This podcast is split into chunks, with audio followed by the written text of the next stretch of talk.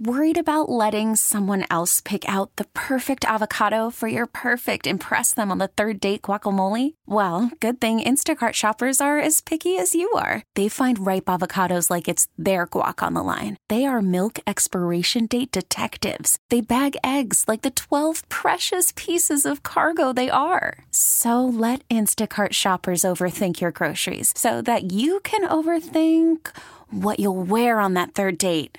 Download the Instacart app to get free delivery on your first three orders while supplies last. Minimum $10 per order, additional term supply.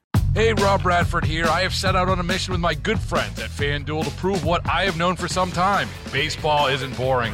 Now I have a daily podcast to prove it with some of the most notable people in the baseball world screaming baseball isn't boring from the mountaintops or at least agreeing to come on our show. Players, managers, GMs, and yes, even the commissioner of baseball, Rob Manfred. It has been a constant wave of baseball's most powerful voices. So join the revolution, subscribe, and soak in Baseball Isn't Boring. Listen on your Odyssey app or wherever you get your podcast. You'll be glad you did. B-52s. I heard them on uh, the news. What happened? What did they get involved Oh, with? they Something were happened. they were supposed to perform. I think it was Australia, like a state dinner with Australia's uh, prime minister or president and Oh, Biden. what it? But they were like, "There's a lot of really crazy stuff going on in the world. It seems a little disrespectful, so they're going to have like army and military tunes instead." White House scraps plans for B 52s to entertain at state dinner against backdrop of Israel Hamas war. So they were supposed Oh, to be there, and then was. all this Okay. happened. Yes, that's why I'm not saying and Love Shack would hurt the situation, but it's kind of inappropriate. Definitely. Feels and that's why we chose to play this. Is that why Johnny picked that, or is it just random? I wonder if Probably just random. No, no, because I saw Oh, wow. cause I saw it on the uh, graphic on. Oh, see, it was triggered by that. There you go. All right. Johnny doesn't listen to our show. He watches you on the news, Joe. He's a big fan. So, uh, so I'm embarrassed of my subconscious. There, there's no creativity going on in my head. Last night I had this dream. I woke up in a cold sweat. Are you ready for it? Yeah, I'm I'll ready. do it quick and simple. My wife and I are on a hike. We cross a railroad track. She goes, "Where's Jet?" I look behind me. He's on the other side of the tracks. So, guess what happens next? What? It was like a scene from a stupid movie. And I turn around and there's a train coming, and she goes, Don't do it. And I go, I can do it. And I jump across the train track. The train nearly hits me. It goes streaming by. And I grab Jet on the other side, and I cuddle him, and then I bring him to us. Wait, this That's- is a dream, right? Yeah, yeah, yeah. Okay. That's was- I, I But heard you usually- say that, and then I all of a sudden thought, did I lose track of something? This is a dream. Okay. yes. Yeah, but usually these dreams are like they have a bizarre twist. It was like a cheesy movie from the 1940s, cut and dry. And I woke up in the middle of the night and told my wife this. I woke up in a cold sweat, and guess what she says? What? That's all you care about is that stupid dog. Oh. It's like, so uh, sorry, sorry, I I didn't watch the dog get hit by a train She for was you. hoping that it was you. It was you, like the helping her and not the dog. yeah, that's I think that's what she was. She wanted herself to be saved. It was really a non-dream dream though, because in, like if it was a real like traditional dream, you would have jumped across and just as you grabbed Yeah. Jet, you'd be like, "Where'd he go?" And then he'd be with your wife. You'd be like, "Wait a second. and another train would come. You have to keep dodging, and every time you'd be on the now, opposite Jason, side. that's your mind.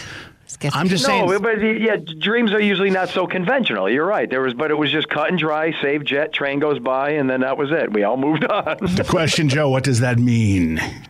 what does that mean? That probably means you're avoiding a trip. That's the train, and uh, you love your dog more I than your wife. you're- I think it's pretty clear. You're concerned about his well-being, and maybe that's on your mind because he's up there in age. I don't know. You want to leave your wife and move to the other side of the tracks with your dog. It's clear. It's very clear. Sorry. I bet you probably can divorce a wife and marry a dog. I don't know if that could happen. I don't know. There's I'll probably Google some it. type of clause in there. Google it. See if you can marry your dog. All right, today.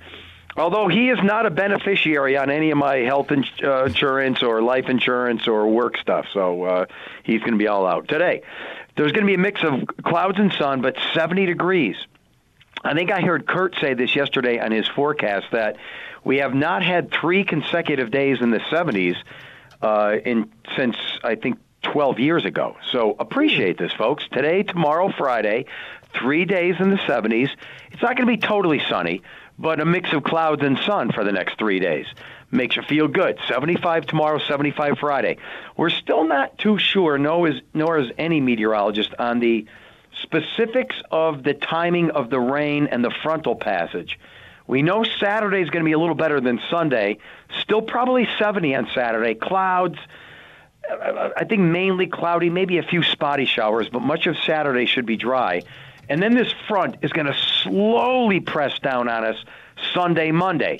Will it be late Sunday, Monday? Will it be early Sunday, Sunday night? That's the uncertainty. So do expect perhaps more of a steady rain and showers by Sunday, but it could hold off if we're lucky till Sunday night and Monday.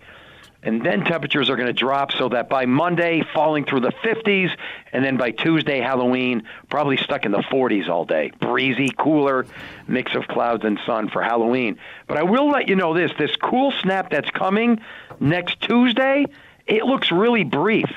So by the first week of November, back to near and maybe even above average temperatures for the first week in November. It doesn't look like to be a long lived cool snap. Yeah, good news, right? Love it. Yeah. Love it. And somebody texted us and said that it's something about fried green tomatoes in the movie. I guess there's a similar scene, and they say that Oh. you obviously um, love your dog madly.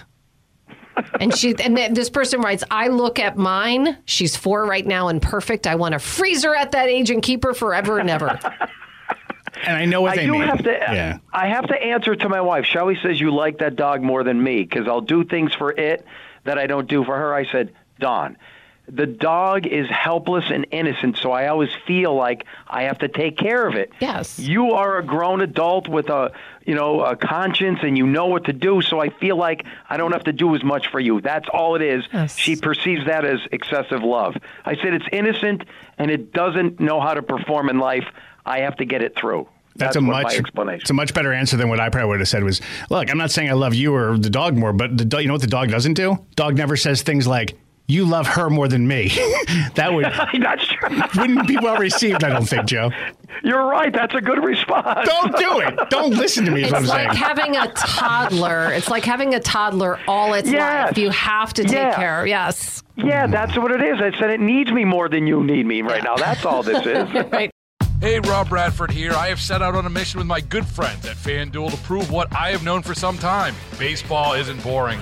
Now I have a daily podcast to prove it with some of the most notable people in the baseball world screaming baseball isn't boring from the mountaintops or at least agreeing to come on our show. Players, managers, GMs, and yes, even the commissioner of baseball, Rob Manfred. It has been a constant wave of baseball's most powerful voices. So join the revolution. Subscribe and soak in Baseball Isn't Boring. Listen on your Odyssey app or wherever you get your podcast. You'll be glad you did.